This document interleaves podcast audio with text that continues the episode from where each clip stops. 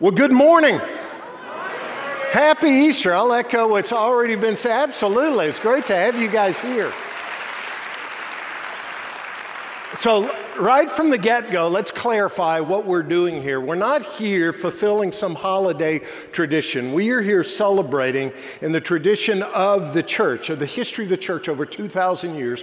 We're celebrating a couple of things. We're celebrating the reality of Christ's resurrection, but also the relevance. When I say the reality, what I'm referring to is we're not here celebrating, we're not here commemorating the memory of Jesus or celebrating the resurrection of his influence or his teaching.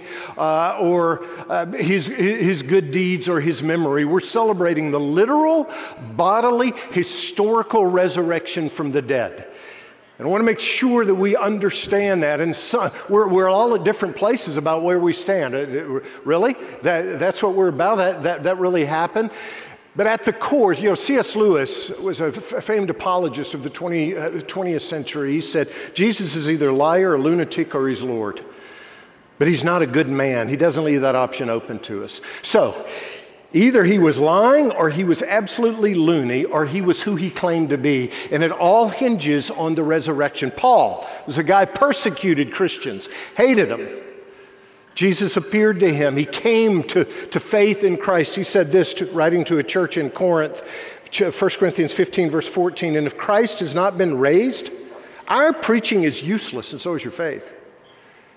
Later on in verse 17, he said, And if Christ has not been raised, your faith is futile and you're still in your sins. And down, down in verse 29, 32, now if there is no resurrection, let's eat, drink, for tomorrow we die.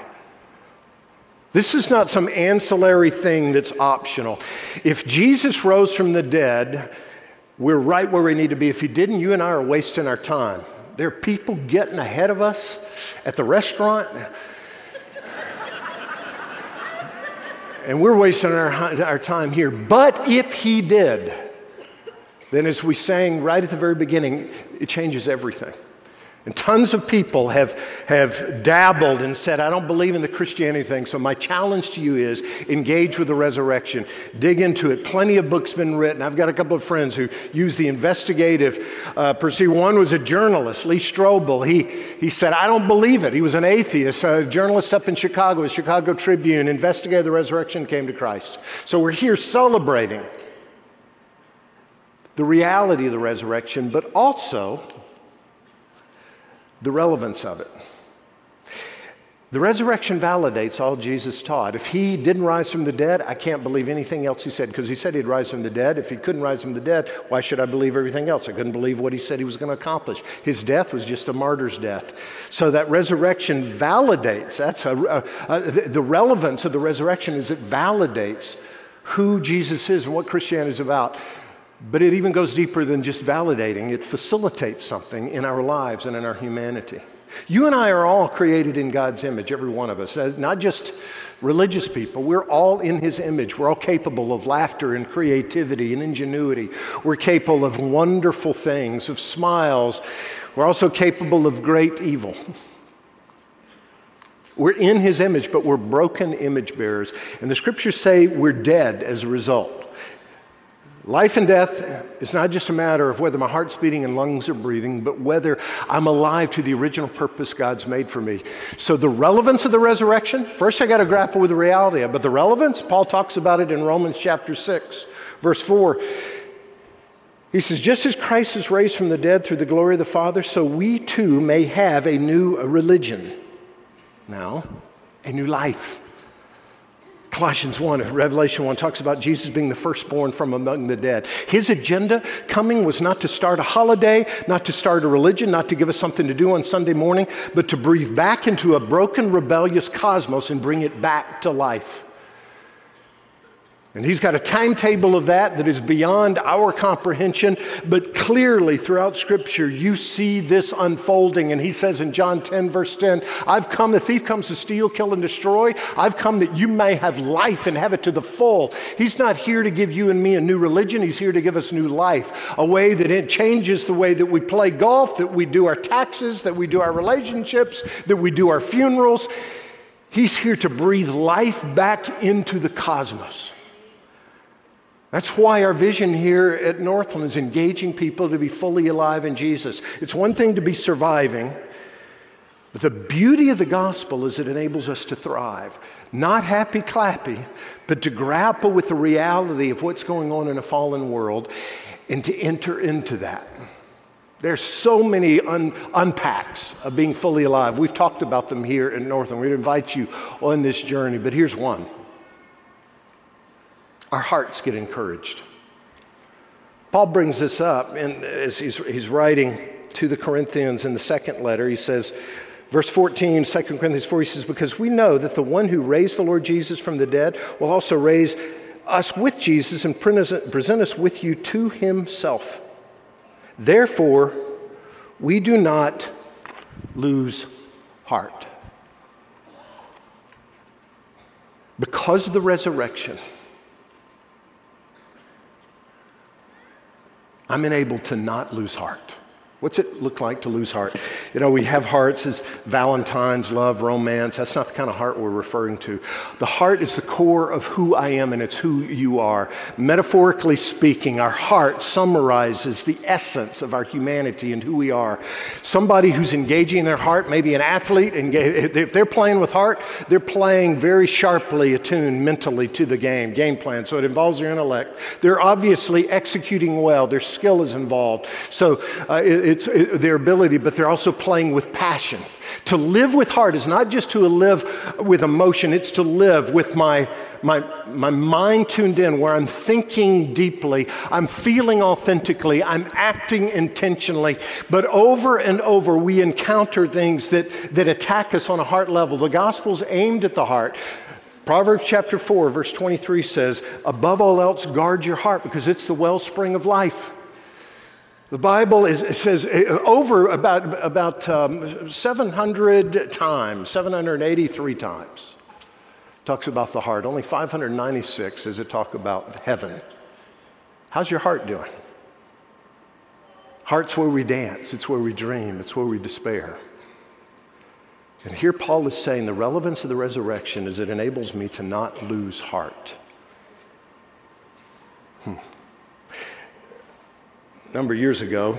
I was in college, five, six years ago when I was in college. I went there to play tennis, and I had an accident right before showing up for fall, fall practice. And I'd cracked my sternum, so I couldn't work out, but I was still uh, with the team in terms of uh, on the court, but I was trying to stay in good physical condition, so I was running. Well, the tennis coach and the co- cross country coach were good friends. Cross country team, their, their season was in the fall. They had a meet coming up, and there was a stomach flu bug that went through the cross country team, decimated them, and the coach didn't want to forfeit, so he asked his buddy, the tennis coach, Hey, you got any guys on the tennis team could, that could run with us, could suit up? He said, Yeah, talk to Hurd.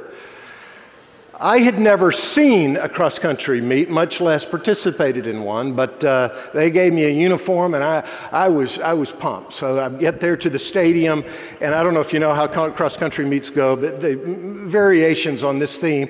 You're, on a couple of t- you're in the stadium, you run a couple of times around the track in the stadium, you head out the gate, you run up to uh, Oregon or somewhere, and then you come back days later and into the stadium. They explained that to me a little bit. I didn't know what to do, how to do it. All I knew is I was in the pack and I was jazzed. I had so much adrenaline going through me, the gun sounded. I took off. It wasn't long before I looked over to my left and saw the rest of the pack behind me on the other side of the stadium. I was at least a half track, almost a full length ahead of them. I, and I kept going. And I'm thinking, what a wimpy sport this cross country is. I can't believe those guys are so far back. And all of you know was, what happened. I took, out, took off out the gate, and before long, I lost heart. Physically, I was impacted. Emotionally, I was impacted. I started reasoning my way out of it and thinking, what am I doing? I ended up next to last barely alive. Now, I've, I've wondered, the reason I'm sharing, one of the reasons I'm sharing it with you is what would have happened if social media existed? What would I have said?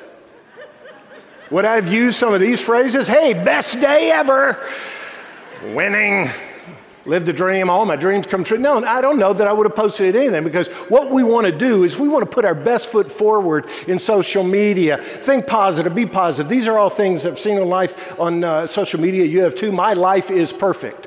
Blah uh, blessed, perfection, living my best life. It's hard to look this good.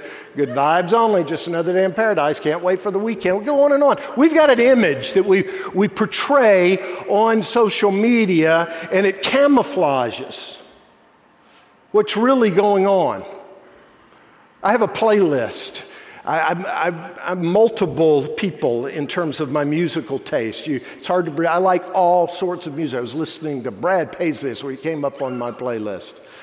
And he's got a song came out several years ago called Online. You guys know that song? It's about this guy. Here's how the lyrics go. I work down at the pizza pit and I drive an old Hyundai. I still live with my mom and dad and I'm five foot three and overweight.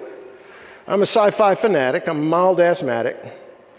But there's a whole nother me that you need to see.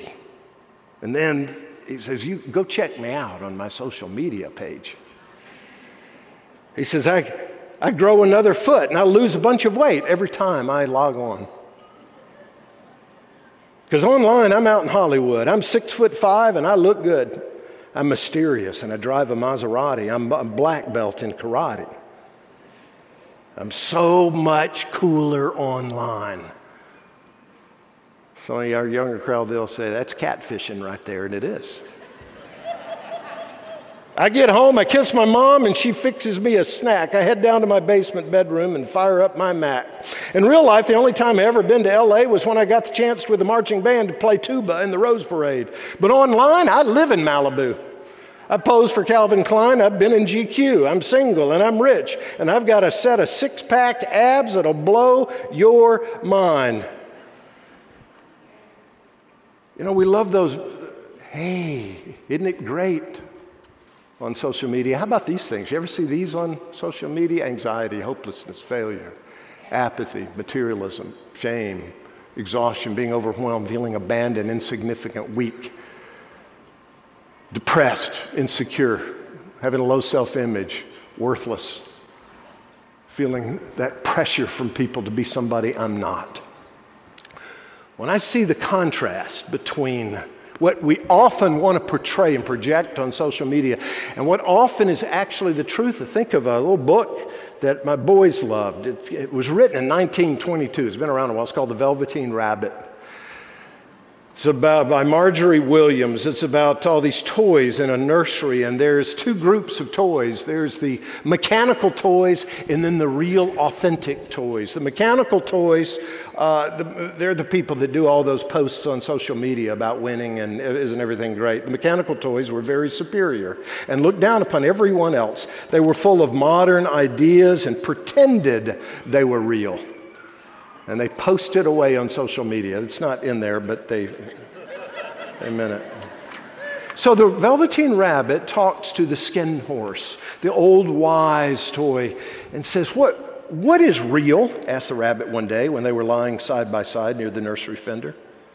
And before Nana came to tidy the room, he asked, Does it mean having things that buzz inside you and a stick out handle? The skin horse replied, Real isn't how you're made. It's a thing that happens to you. When a child loves you for a long, long time, not just to play with, but really loves you, then you become real. Does it hurt? asked the rabbit. Sometimes, said the skinned horse, for he was always truthful. Well, does it happen all at once, like being wound up? He asked her, bit by bit. It doesn't happen all at once, said the skinned horse. You become. It takes a long time. That's why it doesn't often happen to people who break easily or have sharp edges or have to be carefully kept. Generally, by the time you're real, most of your hair has been loved off, and your eyes drop out, and you get loose in the joints and very shabby. But these things don't matter at all because once you're real, you can't be ugly except to people who don't understand. Being real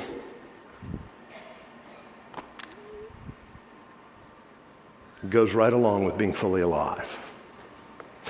To be fully alive in Jesus is to embrace equally the reality and the relevance of the resurrection, but the reality of our brokenness it doesn't mean, hey, I got to pretend. There's some people that will say, I just want to engage with the fallenness, the brokenness, without, without the resurrection. And you know what? Man, there's depression abounding, which is why we go for anesthetics and painkillers and we head down paths of, of, of inauthenticity because we just can't face the reality. No, it's resurrection that gives context, but it's not looking at the context in a religious vacuum and not being real. It's both and. And when I do the both and, all of a sudden my heart starts to get engaged with the God gospel. And I start in facing up to those heartbreak moments in our lives. I've got some friends who uh, run marathons. They asked me to run. I said, "No, I've already, I've already done one. I did cross country when I was in college." And they ran, uh, uh, a couple have run the Boston Marathon, one of the most famous marathons. Now, the Boston Marathon is famous for a number of reasons, but it's got several characteristics. But there's one from mile 16 to mile 21 is a stretch that's a series of seven hills through a, a beautiful suburb. Uh, the last hill is a, is a hill, it's not a huge hill, but it's a significant hill. Anybody know the name of it? It's called Heartbreak Hill. And it's not so much the steepness of it, it's where it's located in the, the 26 miles. They've hit a wall about mile 19, and so they get to Heartbreak Hill, and mentally they start wondering, Can I do this? Uh, they lo- start losing passion. The strength begins to subside. In fact, one of my friends says, The hard thing is right after Heartbreak Hill, you, you lose the crowds that have been cheering you on for 21, 22 miles, and you head into a cemetery, Evergreen Cemetery, where there's nobody cheering you on do I want to keep going? And you know what heartbreak is like. The longer you live in a fallen world, you, you know it. Everything's going going great. And then it's not. It's a phone call. You never thought a son or daughter could say those kind of things to you. Never thought a spouse would have that posture.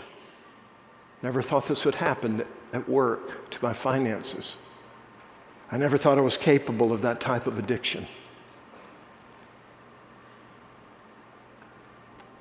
I never thought people would actually plot to bomb churches or synagogues or mosques.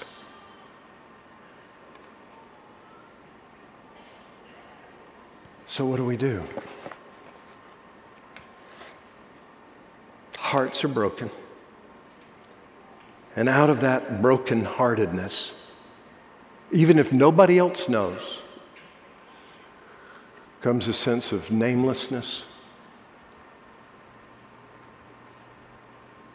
hopelessness,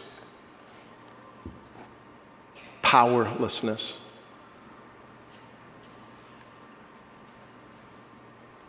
To be brokenhearted is to be nameless.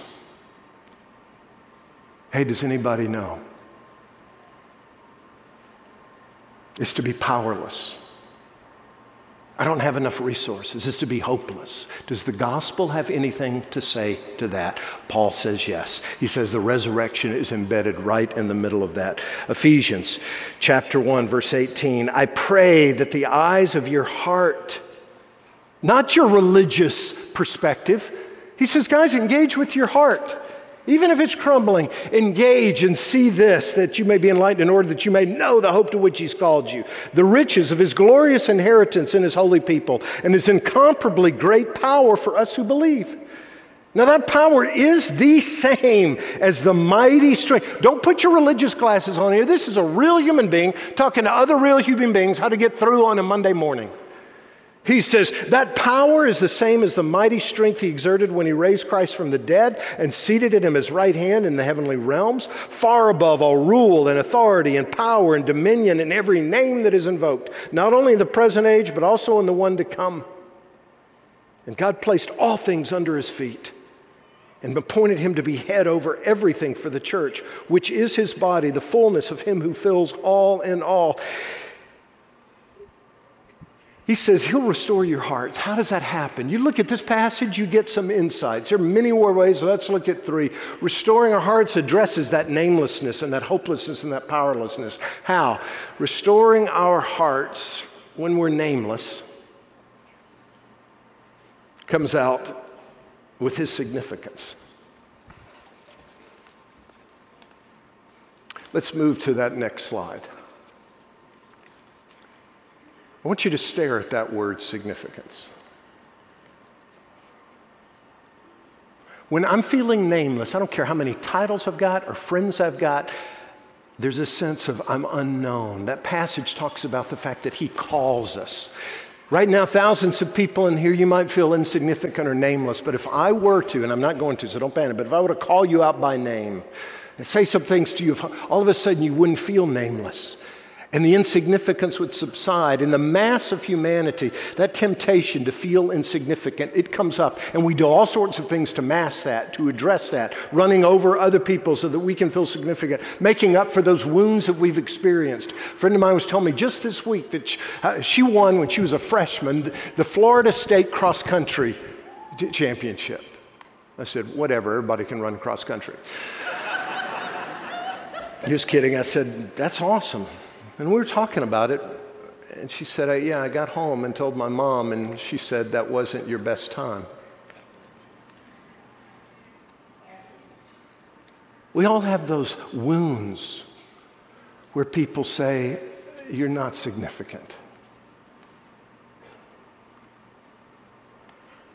And that passage, he not only addresses uh, our namelessness that's heartbreaking, but also the hopelessness by saying, hey, there's security. So, restoring my heart involves me when I'm nameless to embrace the significance of the gospel. Secondly, it involves me when I'm hopeless to embrace the security of the gospel. Let's bring that up on the screen. He says, You've got an inheritance here. He talks about it an inheritance that, that sense of insecurity we've got says, What's coming up? Jesus has, has a, a strategy of renewing the entire cosmos, but it involves us honestly engaging with the hopelessness that's right in front of us. I shared with you guys last week, if you were here, about a trip that I just took with my middle son, Stephen. I uh, cashed on some frequent flyer miles and headed down to Patagonia and met him. He's volunteering in an orphanage in Bolivia this year, his first year out of college. And we hiked around the region of Mount Fitzroy, where the Patagonia clothing line comes from had, uh, had a blast, hiked over 60 miles, including it all started with that sign that I talked about last week. That sign that talks about it's a warning sign. You are now entering a wilderness area in which your personal health is at the disposal of the natural forces. And that's true for all of us. I, so we unpack that, but here's what I didn't tell you last week another motivation that I had in being there. I went down with two canisters of ashes. A friend of ours, longtime friends, they have three boys, we have three boys. Their middle son completed medical school down in Argentina last summer, and he was spending the summer working with the hospital. We had done his training. He was about to come back up to the States for his internship, and he died in his sleep in the physician's quarters there. And so different friends are taking his ashes around the world. He was an adventurer, he was a hiker. And so Stephen and I both had some significant time engaging with the reality of his loss. And when we're doing that, we're doing that with the hope of the gospel and the hope of the resurrection. If Jesus isn't risen, we of all people are to be pitied. But if he is, this Bible I'm using is my mom's, my first Easter since she died on January the 2nd. What enables me to have hope? Some pie in the sky? Do some little positive mental attitude? No, the resurrection. Sri Lanka and the violence today, what enables us to have hope in the midst of that? Is it positive mental attitude? That will not get you through that type of violence. It's the hope of the resurrection.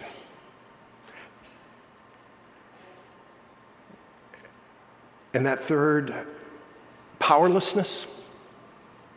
How do our hearts get restored? Not just by Him bringing significance through the resurrection and security, but bringing strength. Now, there's, it's put in a very powerful way.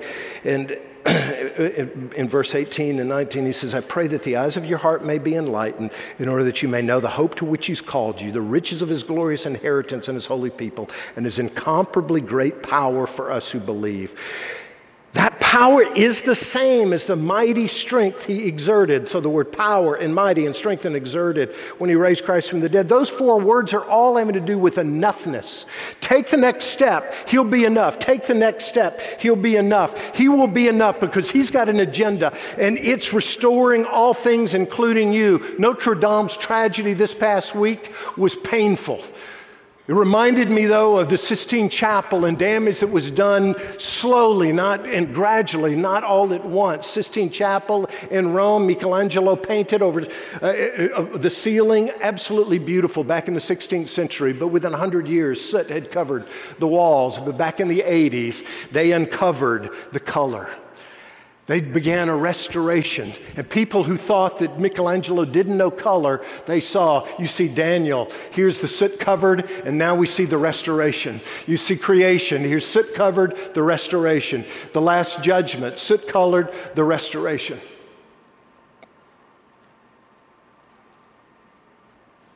God's up to something with this.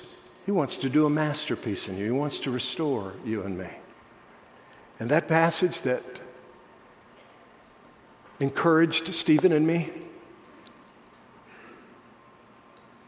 it's on the side of the canisters of our friend's ashes. John Eldredge spoke at the memorial service because his son was good friends with this young man. Acts 3:21 until the time comes for God to restore everything as he promised. You're saying even this? He says, even this. But what I've got to do is lay it down. I went through the parking lot this week. I prayed every parking space. I prayed for your car. Some of you have got brake issues. Just kidding. I prayed for the people in those cars, and I prayed that you would have the courage to be real about what's going on in your heart and to be real about the resurrection, to have the courage to lay it down.